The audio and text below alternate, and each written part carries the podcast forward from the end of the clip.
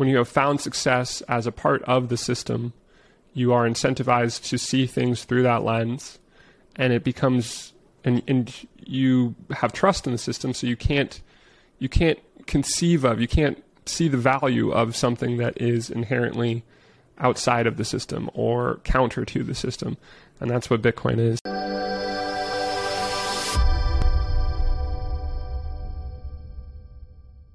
Hey, everybody. Welcome back to the Blockware Intelligence Podcast. This week I have on Jesse Myers. Jesse, welcome. Thanks for having me, Joe. It's good awesome. to finally meet you in person or through a video thing. Yes. Yeah, absolutely. Absolutely. I know you're Croesus on Twitter, so, you know, some of the audience listening may be familiar with your work. Um, but if they aren't, uh, maybe like tell us a little bit about who you are, what your background is, and why you were pseudonymous on Twitter for, for so long and now you're more public. Yeah. Um, so I was a management consultant um, in my 20s uh, and then got a MBA at Stanford um, and heard a fair bit about like Ethereum at Stanford, uh, you know, half dozen years ago now um, and got interested in cryptocurrencies because of that. Uh, ended up starting a, a small um, cryptocurrency hedge fund. Um, and then as I got deeper down the rabbit hole, I realized that all these altcoins, um, these technological innovations uh, amounted to nothing. Uh, and that really was all about, you know, I, I came in with a lens like this was about technology um, in the same way that the internet uh, and in the successful strategy for investing in the internet was you know placing bets on innovative new techno- technological breakthroughs that would push the envelope forward in some way. And that's how I approached cryptocurrencies at first. As I got deep enough I realized this isn't about um, innovative technology. This is about money. And you know that led me down the Bitcoin rabbit hole of learning about money, about the history of money, about what makes good money. You know, learning the Austrian economics side of things, which I never learned in, at Stanford Business School. You only learn about Keynesian economics. Um, and so I became a Bitcoiner, and uh, you know, when you have that epiphany, that orange pill revelation, you want to write about it, you want to talk about it, you want to study it. Um, and so I started contributing, you know, my skill set as a management consultant, um, which is you know, a certain toolkit of how to analyze uh, ambiguous problems and and get rough, you know, quantifications of things that are hard to quantify. Um, I started doing that um, in the Bitcoin scene on, on Bitcoin Twitter mostly, and um, seemed to you know, stumbled into carving out a bit of a uh, space for myself as a as a Bitcoin analyst slash educator slash writer, um, and that's what I've been doing the last few years. And only recently, uh, a few, couple months ago, I decided it was time to uh, be public with my identity. Um, basically, that my career had become so focused on Bitcoin that there was no point in keeping my Bitcoin world separate from my, uh, you know, real identity. So it was time and, uh, and yeah, and then that catches us up to the present. Awesome. Yeah, I think. I mean, I don't have the management consulting background, but I had a similar path of being pseudonymous on Twitter for a while, and then eventually, once I started working in the space full time, I decided to bring out my actual name. yeah, and and I remember uh, we talked about that on on Twitter DMs uh, a few years ago when you were deciding whether or not to be more public or remain a nym. Um, so I'm glad you did that. Yeah, likewise. Um, I definitely want to dive in further on like you know how you originally got into Bitcoin because I remember. I think it was you. You and I talked about before how you, you fell for like one of the coins back in 2017 that was really popular was Nano, and they basically promised like infinite transactions per second and I think a lot of people, including myself, you know, when I was originally getting into the crypto space, I like I was like, okay, Bitcoin's cool, but it's obviously too slow. It doesn't work well. It's not scalable. something like Nano is going to be the future, and you know the price was pumping a lot in 2017, so I was really excited. I'm sure you were too. Um, why did you Why do you think you originally fell for for that narrative at first? I know you talked about like it was you were interested in the technology, but is there you know can you dive deeper into that idea? Yeah, I think um, I think at that time I was thinking about use cases and trying trying to understand what different coins covered in terms of what you're ultimately looking for with a digital money and you know the, the nano was really like the last thing that i was that i could make a case for in my head. And that was because i hadn't yet fully wrapped my head around the lightning network. Um, and how and ultimately the lightning network creates fully checks the box on um, Bitcoin being possible uh, to fully satisfy what's needed as a medium of exchange platform or or currency.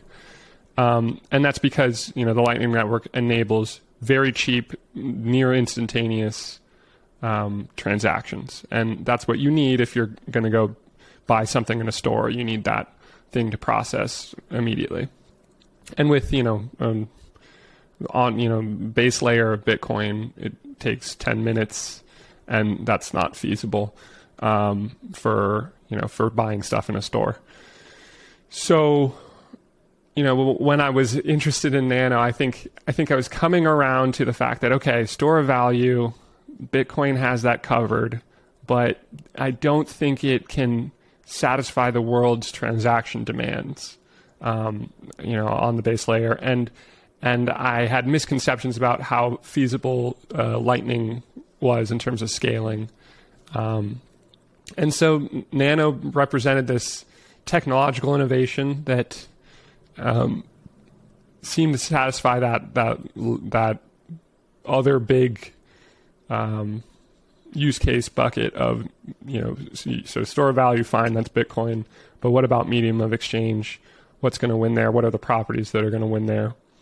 And so I was I was excited about you know the technology there, the innovation that I perceived to be there. Still not yet fully understanding that that money works in different ways. That you first have to be, you know, you have to establish intersubjective value within a society uh, of everyone values or enough people value this thing this commodity, this collectible, such that people know that some people value this thing, and then therefore everyone values that thing because they know that there's somebody who will pay you for that. so suddenly you've gone from a collectible to a store of value asset. And so, you know, this is the history of money with with commodity monies in the past, with shell money, with beads, with gold, silver. Um, you have to have intersubjective value, which means that you know that people value it, and so therefore you value it. Um, and Bitcoin has is is currently still bootstrapping through that evolutionary process. Um, but once it has, you know, it, and for some people it already satisfies that. Like I already view it as my store of value, so do you. Um, but most people d- don't view it that way yet, and so it'll make its way through the adoption curve in terms of store of value. But for the people who already view it as a store of value, it becomes a logical thing to um, transact in. Uh, it can be a medium of exchange if both parties value it, uh, and then you just need the the you need the ability to transact quickly, cheaply, um, using that currency that you mutually value and that's what the Lightning Network or other side chains enables with Bitcoin from a philosophical point of view. Um, and so, you know, the Nano idea was a, a, cool technology that didn't that skipped over the bootstrapping of uh, intersubjective value that's required to make a stable currency, a, a, a commodity that people mutually value and then therefore are willing to hold and therefore it, it you know retains its value because people are holding it. Anyway, so I think Nano was the the last the last uh, bastion of my belief that there could be a multi-coin future because Bitcoin didn't satisfy all the use cases of digital money. Um, but as I got further into studying money um, and studying what the Lightning Network can do, it became clear that nope, you know, the, the Lightning Network and, and other side chains make everything that you want in a digital money possible through Bitcoin. Yeah, I think that was very well said. I mean, Bitcoin's basically on this quest to become the most marketable and, and saleable good, and it's kind of doing that because of, like you said, of its unique monetary properties that humans are just naturally converging on. You know, it's immutable, verifiable, scarcity, divisibility, portability, fungibility, etc. So I think you made some fantastic points there, and it makes sense as to why you know there is really no place for second best or, or nano or other tokens like that. It just makes sense that you would naturally converge on, on one tool, and that tool that's the best tool is Bitcoin. Yeah, and and there will probably always be some marginal use cases at the very fringes that Bitcoin doesn't directly incorporate. But as long like any use case that becomes sufficiently um, in demand that somebody will bother to integrate that functionality into a side chain on Bitcoin, you know, so that you know at the at the very fringe there will always be some things that live off of Bitcoin, but if they become sufficiently uh, significant, they will be incorporated into Bitcoin. Yeah, exactly. Uh, that's something that I've been actually diving in rec- to more recently, and I don't know if you've done too much of a deep dive into it, but side chains like Rootstock specifically, Liquid is you know debatable whether it's I guess it's a side chain because it's more of like a federation and there's like uh, the Truthcoin guy who came out with like BIP 300, which is a way to like make Bitcoin side chains more trustless. You may have no comment on this. I don't know how deep into looking yeah, into. You're more Bitcoin technical than chains. I am, Joe. Fair enough. Well, we'll skip that one then, and and I want to talk about uh, one thing that that you mentioned on Twitter. Uh, basically, you made like an interesting tweet about how during the past cycle uh, Bitcoin demand on FTX and potentially even other exchanges was basically used to bid up altcoins instead. What do you mean by that? Can you expand on that idea? Yeah, so the, the details of exactly how the mechanics worked with FTX are still a little murky, but it looks like, you know, so if um, if an FTX customer wanted to buy Bitcoin, they wired their money uh, in and bought Bitcoin. And then they thought that was it, right? They thought that their Bitcoin was sitting there for them on an FTX. But it turns out that FTX loaned customer deposits, that, that Bitcoin, um, to Alameda, their related party hedge fund. And Alameda uh, sold that Bitcoin in exchange for altcoins. Um, and so, you know, if you bought Bitcoin on FTX, your money was actually used. It, it was it was used to buy Bitcoin, then sell Bitcoin, and and then at the end of that chain, bid up altcoins. So, uh, you know, we FTX's self-attested financials, which I think may or are actually probably wrong, and we'll find out what the true financials are later. But the self-attested ones is um, that FTX has a, a 1.4 billion dollars in Bitcoin obligations uh, and and zero Bitcoin on their balance sheet, um, meaning that they that 1.4 billion dollars worth of Bitcoin um, is what they owed to customers that wasn't there anymore, um, and that amounts to 80,000 Bitcoin, and you know, it's only been a year since the peak. It's only been, you know, so you assume that that um, th- those that problem that those obligations popped up in in the last year, um, and during this halving era. Uh, miners, bit, collective Bitcoin mining is mining 330,000 Bitcoin a year. So 80,000 is about a quarter of that. So for FTX to have 1.4 billion dollars and 80,000 Bitcoin um, paper obligation with no reserves to fulfill that means that they quote unquote created 80,000 Bitcoin out of thin air and you know on paper. Um, and that means that they were quote unquote increasing the amount of Bitcoin that was mined in the last year by 25%.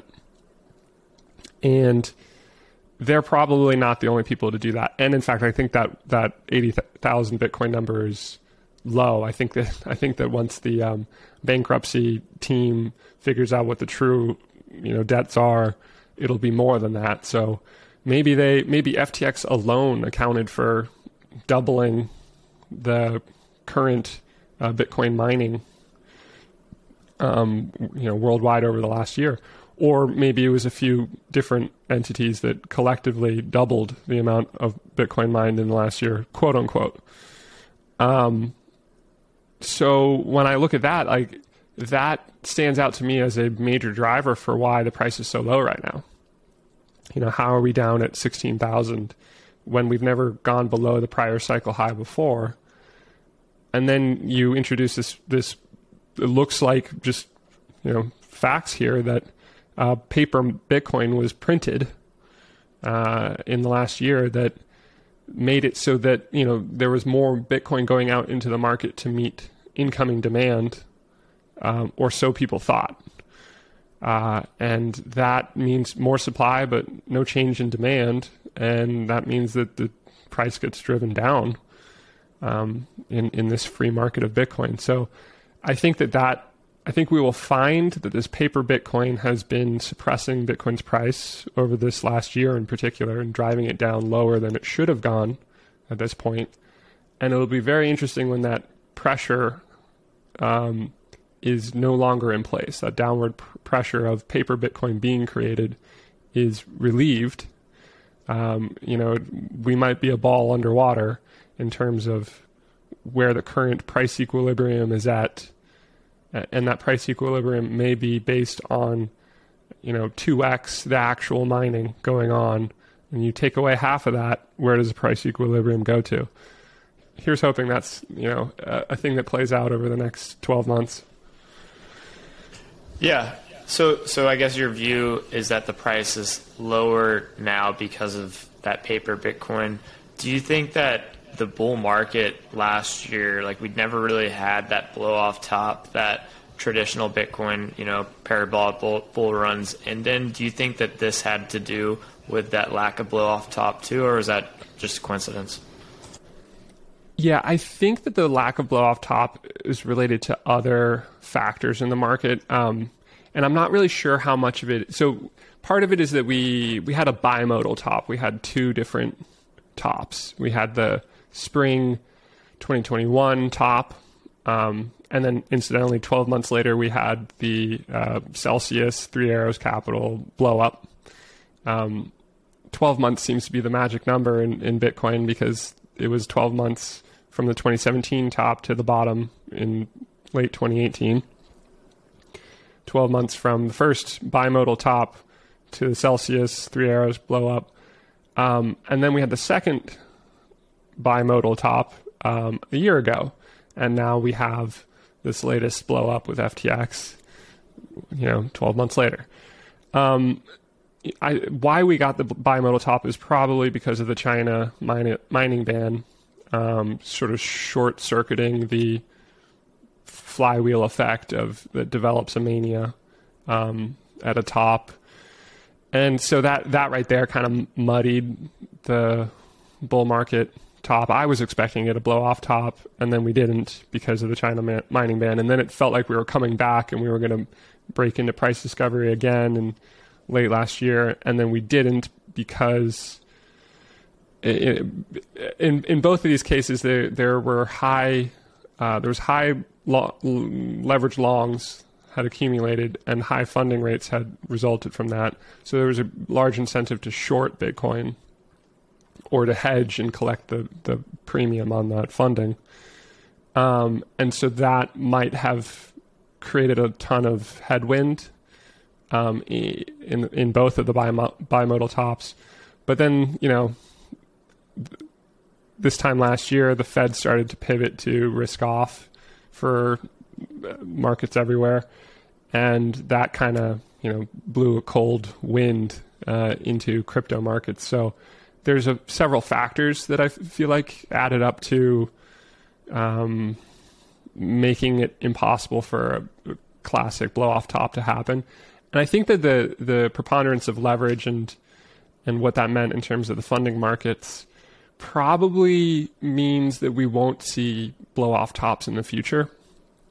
I think that, that that's a, mature, a maturation of market mechanics that you know now there's a um, a way for speculators to take the the opposite bet, take the opposite side, um, and collect the premiums, and that uh, that I think will will be a force that steps in whenever the market gets too bullish or too bearish going forward, and that inherently rounds tops and bottoms more than we've seen in the past. Yeah, I, I, I agree. I think that makes a lot of sense. I definitely think China mining ban played a decent role in, in preventing you know Bitcoin from reaching maybe like a hundred thousand because I think it's probably a lot of sell pressure from all the Chinese miners trying to sell their ASICs, sell all the Bitcoin that they mined, or and relocate all of their their you know infrastructure. And then at the same time, we saw a lot of capital in the U.S. flow, not necessarily into Bitcoin, but Bitcoin mining at the end of last year when you know if it didn't make sense to mine a bunch of Bitcoin, maybe that capital would have flowed straight into Bitcoin and bid it up to you know hundred thousand plus. But yeah, the derivatives uh, futures, and I, I yeah. also I think played and played a role. To bring that back to FTX, um, you know, like why did why did Solana do so well? Uh, was it that people who were buying Bitcoin on FTX had their money routed to Alameda? And that was actually bidding up Solana instead. Like it seems like that seems like altcoins took some of the demand flowing to Bitcoin, um, and that might have also helped prevent us reaching a hundred thousand. Yeah, definitely agree. Um, so, kind of going back to the idea, you were comparing the amount of Bitcoin that FTX basically claimed to have but didn't have to the amount of Bitcoin that miners are, are mining on a yearly basis. Do you think that Bitcoin halvings act as catalysts towards Bitcoin's parabolic bull runs, or you know, are markets efficient and are they priced in? How do you think about this? Yeah, I I think that Bitcoin is the single best um, refutation of the efficient market hypothesis um, because it is just supply and demand mechanics that have played out and are set to play out every four years, and yet the market hasn't priced that in because how do you price in increasing scarcity? How do you price in absolute scarcity? Um, you know, if there's an understanding gap, I think um, that makes the efficient market hypothesis just just fall away. It's, it doesn't stand up in this instance because people can have all the information.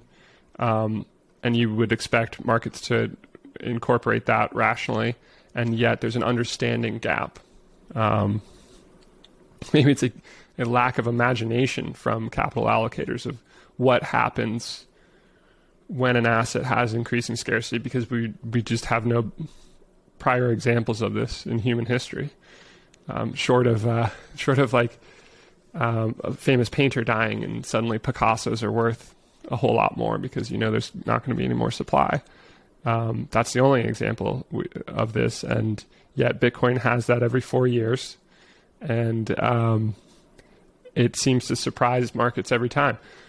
Uh, I think it's no coincidence that 2020 we have a halving, 2016 we have a halving, 2012 we have a halving, and yet in the year following each of those instances we had a major bull market and you know joe you and i have talked about this on twitter it's kind of how i think the first instance of you you found my work based on what i was putting out in 2020 um, basically calling that here comes a supply shock because here are the mechanics of what happens when you have in a perfectly free market you have um, supply and demand. Supply going out into the market specifically, so new new supply, and you have net new demand coming into the market, and those two forces have to find a price equilibrium where you know those two sides can clear, and that's what Bitcoin does um, every four years. It finds the right price equilibrium for that era of supply being mined every day. And then all of a sudden you cut that supply being mined every day in half, but demand doesn't get cut in half.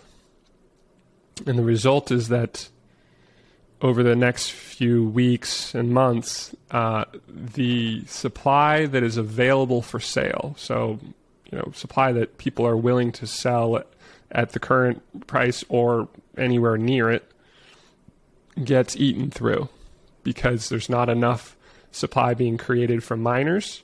So the available for sale supply gets chipped away at until there's suddenly a lot less of it.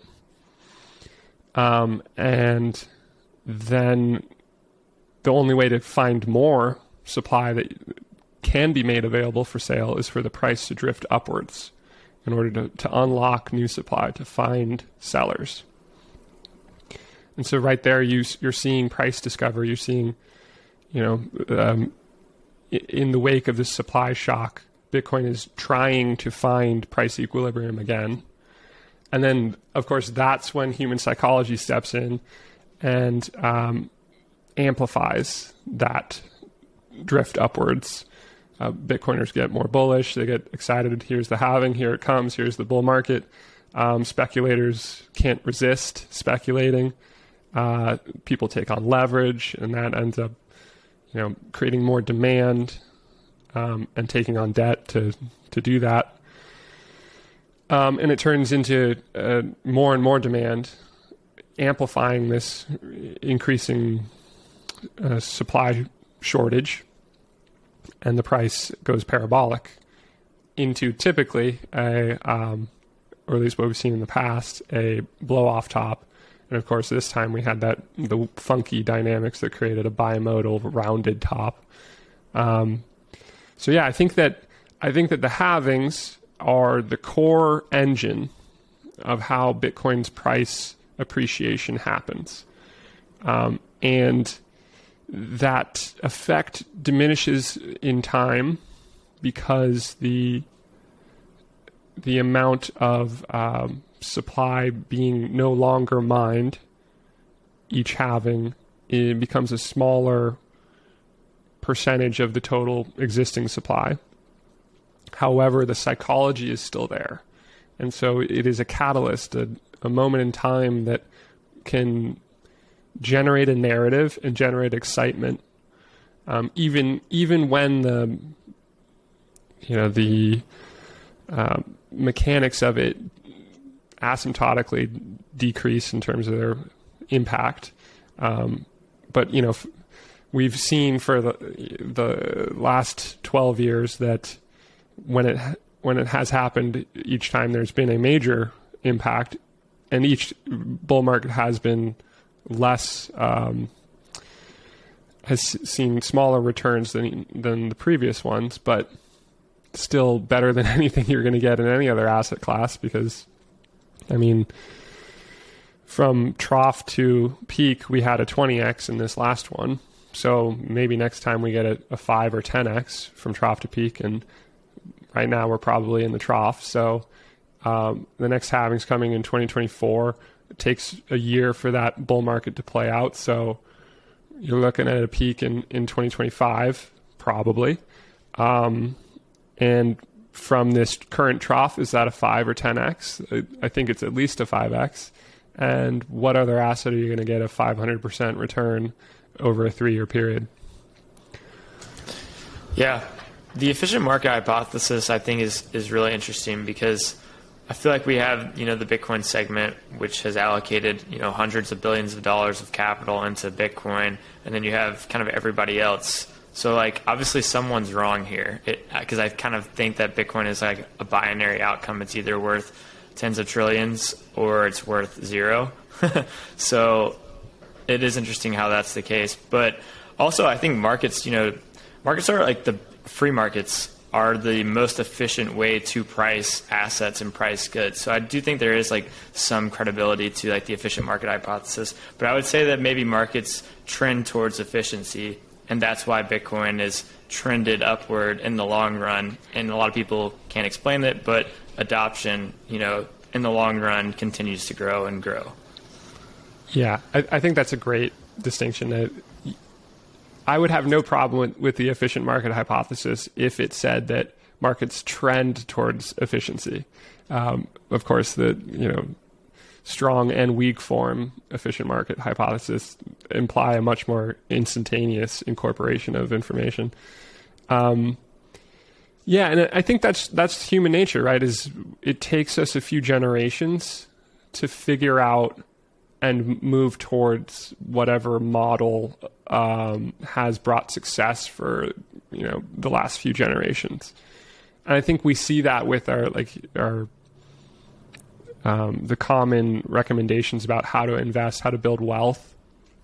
That you know the boomers are telling millennials and zoomers, here's how to here's how to succeed in life. You just you get a mortgage, you get it, you get your job, get a mortgage, and and you know put money in your 401k. Uh, and that's the model that worked over the last 40 years because we've had because in 1981 interest rates were 15% and we've trended down since then and when you when you decrease interest rates you are changing the denominator on your discounted cash flow valuation models such that you drive up the valuation of assets. And so, yeah, if you invest in a 401k or or um, house um, during a period of decreasing interest rates, you're going to see value growth in your portfolio. Um, and so that's that's the model that worked in the past, and now that's what we're being told to do. And yet, you and I know that that's not possible going forward. The we're already at zero interest rates, um, and we've taken on a massive debt burden as a nation and as a world. Something's got to give, um, and we're not going to see the same growth in asset values in traditional ac- asset classes like equities and real estate. Uh, and so you you got to use your senses to and think about okay what where is the growth going to be? What's going to what's going to fail? And what will succeed uh, looking forward um, and you know we we have to shake ourselves out of um, just following what worked for past generations and move towards what's going to work you know, for this generation and the f- future generations. Um, and you know that means trying to get ahead of the efficient market hypothesis rather than being a um, rather than receiving the learned wisdom, um, being smart enough to perceive uh, what path to follow today, and then you get to be one of the examples of wisdom that gets passed down you know because we we follow success. We follow the models that brought people success from past generations and that's why you you you listen to the, the wealthy boomers and you say okay all right i'll do what you guys did. Um, but that model's not going to work and you have to figure out what will work and that's why we're in bitcoin yeah in a way, it's it's it's like the last 40 years has been finance on on easy mode, and now it's you know kind of going to get hard. And Bitcoin is kind of this escape valve, as you know, you can't get the same returns in traditional asset classes. So now we're resorting to this new money 2.0 technology. Um, kind of going off this idea, you, you wrote a great article about why the yuppie elite dismiss Bitcoin, and this could be, I guess either boomers or younger people that are in the top business schools in the world, work on Wall Street, work in management consulting. What's the synopsis of, of, of that article that you wrote? Yeah, I wrote that a few years ago. Um, and it resonated with a, a lot of people. I, I, wasn't expecting it to to do that. I I was just sort of venting about my personal experience, and it turns out a lot of people have this experience of trying to talk to their smart friends about Bitcoin, and and the smart friends in particular are uninterested. Um, and you know, there's memes that have been made about like the the smartest people like Bitcoin the dumbest people like Bitcoin, and the midwits are the ones that dislike Bitcoin.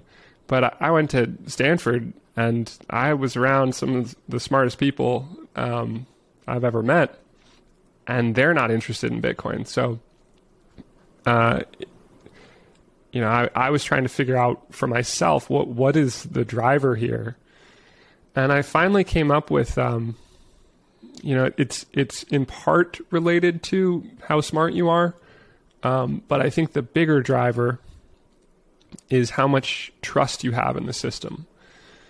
Because I was finding that, you know, to, to be a Stanford MBA, to be an MBA, to be a professional of any kind, a lawyer, doctor, you have to have faith in the system, have faith that if you just get through these hoops, um, and, you know you're a good actor, you, you uh, plug in and are a good worker, um, that you'll be rewarded.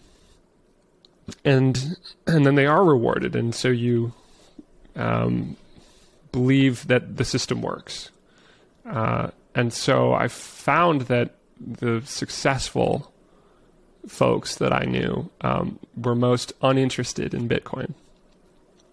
And then when I was looking around in Bitcoin, I found that you know these people were smart, but they were very cynical, very skeptical about the system, about politics, about um, government, about you know the incentives at the heart of uh, institutions, and that you know created a two by two matrix for me as a as a management consultant. You often do that. Um, of you know, one axis is is uh, intelligence and the other is trust in the system. And in the two top corners, there's the yuppie elite, as I call them, the professionals who are high trust in the system and, and high intelligence. And then in the other top corner, there's um, the Bitcoiners who are high intelligence and very low trust in the system. Um, and I think that that explains why, you know, a lot of people listening to this will everyone has had that talk with some friend where you know they're a super smart person and they just don't see Bitcoin as as viable or valid, uh, and it's so frustrating. You, you can't figure out why, and I think it's because you know when you have been when you have found success as a part of the system, you are incentivized to see things through that lens and it becomes and and you have trust in the system, so you can't you can't conceive of you can't see the value of something that is inherently outside of the system or counter to the system, and that's what Bitcoin is. So, um, I think that's why it resonated with so many people. Is it sort of put a a mental model to this strange phenomenon of like the smartest people in our lives don't get Bitcoin but it's because they are the doctors and lawyers who have invested so much in the system. And Bitcoin is a, in, requires them to question that, and that's just a hard sell. Yeah, this is a really interesting article when I first read it because I remember originally like diving deep into Bitcoin in, in 2017 and 2018, reading like the Nakamoto Institute from Pierre Rochard and, and Bitstein, and you know looking at the website and being like oh this is like some random weird blog but reading the articles and thinking oh like this actually makes a lot of logical sense. Like this is interesting. And then i remember trying to like read anything possible as to you know why this could be wrong or this could not work. And i couldn't really find find a, a really convincing argument. And then so so I was like, ah, I'm just some random guy. Like, how could I have figured this out before you know people that are much more intelligent than even I am?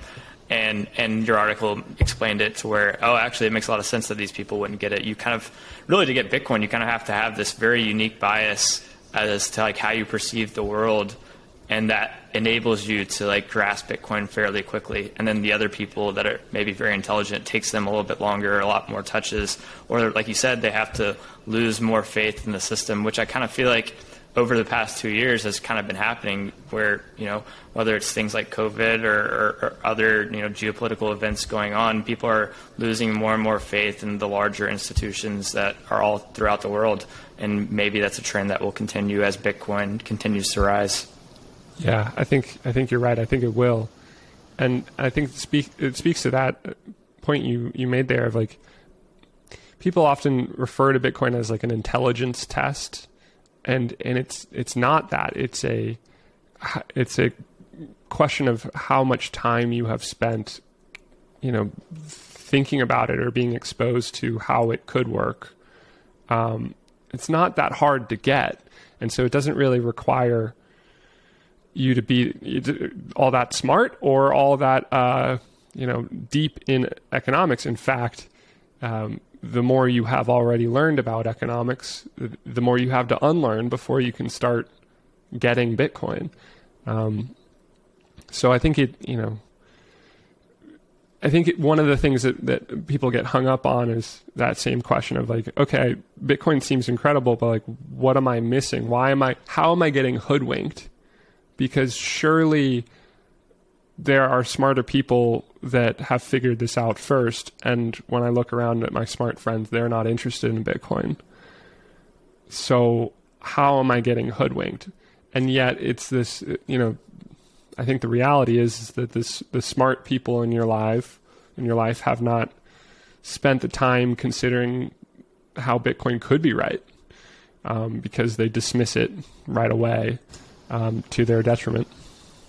Yeah, I think that was another really telling aspect of it all for me. Listening to as I you know d- dove deeper into what Bitcoin is, trying to understand it from maybe an economics perspective and also from a technical perspective, hearing very smart people speak about it on CNBC or Bloomberg, and then re- realizing that like they don't even really know what they're talking about necessarily. Like some things that like they don't even understand like the very basics of how Bitcoin actually works. How can they actually have a pretty like informed opinion on what's going to happen to this over the next five to ten years? Like they barely even understand it, and it's like you said, they just don't really care. They just immediately have dismissed it to begin with, and that's why that's that's the opportunity, right? I mean, that's that's it. Um, but yeah, one last question, and then we'll wrap it up. Um, I always like to kind of end a lot of my the podcast talking about how Bitcoin looks in five to ten years or twenty to thirty years. Um, do you believe in the idea of like hyper Bitcoinization, and like what does that even mean to you if if you do or if you don't? Yeah, I think we are living through hyper Bitcoinization. Uh, I think that w- there's a misconception that hyper Bitcoinization will be some you know rapid one year transition or something like that. But in in terms of you know human history, this is already a crazy fast uh, rate of change. Uh, what Bitcoin has already done in 12, 13 years constitutes hyper Bitcoinization. You just have to project that trend forward and and see what that looks like because you know some of the, the, the analysis that I like to do is taking stock of how early we are in the adoption curve you sometimes hear numbers like, oh, there's 150 or 200 million people have already adopted Bitcoin. there's, there's one fund I know of that claims that 53%, I think, of the US has already adopted Bitcoin. But that's not true. That's total BS. Um, and it's a misconception because maybe maybe 160 million people have ever touched Bitcoin or ever touched crypto. Um, but how many people understand Bitcoin for what it is, which is a savings technology that is the best store of value you can hold today and, and going forward into the future because of its properties of increasing scarcity and the fact that it's underappreciated, undervalued by you know the rest of the investing world. Um, how many people? How many people understand that? Well, there's only four million Bitcoin addresses that you can see on the ledger. that have 0.1 Bitcoin or more in them, uh, which is to say, at most, 4 million people have stored $2,000 or more of Bitcoin savings on chain. Uh, and you know that means one two thousandth of the world has done this. So you're in the you're in the first in terms of adoption that means you are 0.05% into the total world, you know, the whole world adopting this thing. And yeah, you know, actually the majority of the world doesn't have $2,000 to store. But if you think about the wealthy world, my math comes out to like we're half a percent into adoption by people who have money to store. Um, and that means that most of the adoption curve is still to come. Um, most of the world has yet to figure out that Bitcoin is a savings technology that should be incorporated into their portfolio. And, you know, you assume that humans are smart and that over a generation or two they figure out what's the formula for success in the current conditions, or at least in the recent conditions. Um, and that means that more and more people you know, find Bitcoin, and you know people don't unfind Bitcoin. So the pattern we see is every four years, every halving, there's hype and there's new developments, and a new subset of people are onboarded to Bitcoin. Some of them figure out what Bitcoin really is and don't lose conviction through the bear market. Some of them lose conviction and and they'll be truly onboarded later. Um, but yeah, so I think in terms in terms of your adoption curve, I you know I think hyper Bitcoinization plays out as an S curve, uh, which is to say that your potential adopters are a bell curve, and you make your way through that bell curve. And as you get towards the middle of that bell curve, more and more people are adopting um, all at once because that's just how humans are, and that's why you end up with a, a sharp S curve shape. Um, and we're slowly making our way towards the middle of that bell curve of, of adopters. And uh, it doesn't feel like hyper Bitcoinization, but uh, on on the human history timescale, it absolutely is. And so if you play that forward 10, 10 years, 20 years, we probably get to the heart of that uh, bell curve. Um, and, you know, I think when you when you think about the total valuation of Bitcoin, it's gosh, right now it's like uh, 300 billion, um, and gold is a, a 10 to 13 trillion dollar asset, and because of you know in in a financial landscape with 900 trillion dollars of assets between all different asset categories, 400 trillion of which is simply looking for a good store value asset, which is to say looking for places to propagate. You know, people are looking for places to put money to propagate it through time without it losing purchasing power.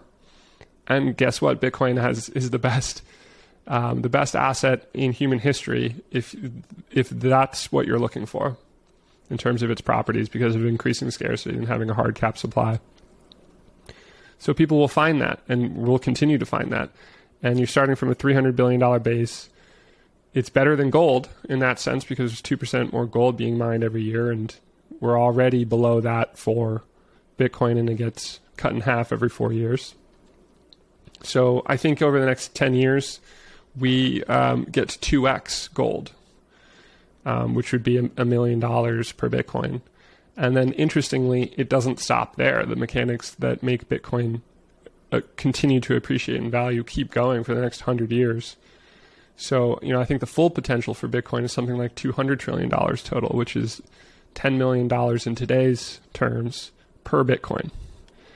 So I think that, you know, I think we will see where the the plateau is for, for Bitcoin's full potential, what it reaches. Um, but I think it's on its way to um, somewhere between a million per coin and 10 million per coin and that'll take 10 to 50 years you know so i, th- I think 10 years from now more or less we're hitting a million dollars, and then we'll see where it goes from there over the 50 years that follow. Yeah, I really liked what you said about the idea that we are basically living through hyper Bitcoinization right now. Um, there's this guy on Twitter. He like runs a, a, traditional hedge fund. I think his name's like Mark Dow or something like that. And he did another tweet today about how Bitcoin is like the dumbest bubble he's ever seen. And I've interacted with him before in the past. And like the last tweet that he added me in, Bitcoin was six thousand dollars. So we're almost up three x from the last tweet where he was saying Bitcoin is dead, it's over. And it's just kind of interesting how a lot of people kind of that have been in the Bitcoin space for a while, but like are pushed away from it or don't get it, they have this like derangement syndrome where like they think it's over, but like the last time they thought it was over, it would have been a great time to buy, and even if you held and through the next crash, you crushed it, like you had great returns. Um, and I think he's a great example of we're living through yeah. hyper Bitcoinization. He just doesn't realize it. And and that type of psychology comes from that that yuppie elite quadrant, right? That having trust in the system and not seeing the point of Bitcoin, um, and therefore kind of rooting against it, and therefore uh, quite conveniently overlooking the fact that each time there's a bubble, there's a higher high and then a higher low, and that keeps happening. Um, so you you got to use your senses and think logically about you know is is this a tulip mania? Uh, and you know, for context, the tulip mania was a gosh, it was like a nine month long speculative bubble that never recovered. So a one and done speculative bubble versus a series of speculative bubbles with higher highs and higher lows following a halving event that cuts supply issuance in half and is and that those mechanics are set in stone to keep happening every four years for the next hundred years. So, will this speculative bubble series continue into the future? Yeah, it's interesting. I mean, and if you think about it, tulips are obviously pretty pretty bad money. They're not very scarce. You can grow more tulips. They're not very portable. You you can't send it over a communications channel like the internet. They're not very divisible other than being down to one tulip. So there's they, don't follow the, the char- characteristics of money that Bitcoin aligns with pretty perfectly. But I think this is a great place to wrap it up. I think this is a fantastic conversation. I'm sure the audience is going to love it. Uh, where do you want to send people after they listen to this? Yeah, um, you can find me on Twitter. Um, I, I, go by Croesus. That was my pseudonym before I came out with my real name. Um, so it's uh, C R O E S U S underscore BTC. Um, pretty active on Twitter. I'm I'm not great at DMs, but uh, you can find me there. Uh, and I also have a Substack now, um, Jesse Myers, uh, where I pretty infrequently putting out um, Bitcoin educational content. And and on Twitter, if you're interested in some of the work I've put together, uh, I have a pinned tweet where where it's all organized, and it's I think a good place for people who are learning about Bitcoin to scroll through. Awesome, yeah, I'm sure they'll check it out. But enjoyed talking with you. I think this is a fantastic conversation. Yeah, Joe, uh, appreciate. Oh, Joe, I have a question for you. Uh, is yeah. Georgia going to win? Georgia going to win out? Hope so. We'll see. Uh, I'm excited about it. it. Could be two years in a row, but we'll, we will see. yeah, I think they probably will. All right. Well, enjoyed it. Um, see ya. Yeah, see you, Joe.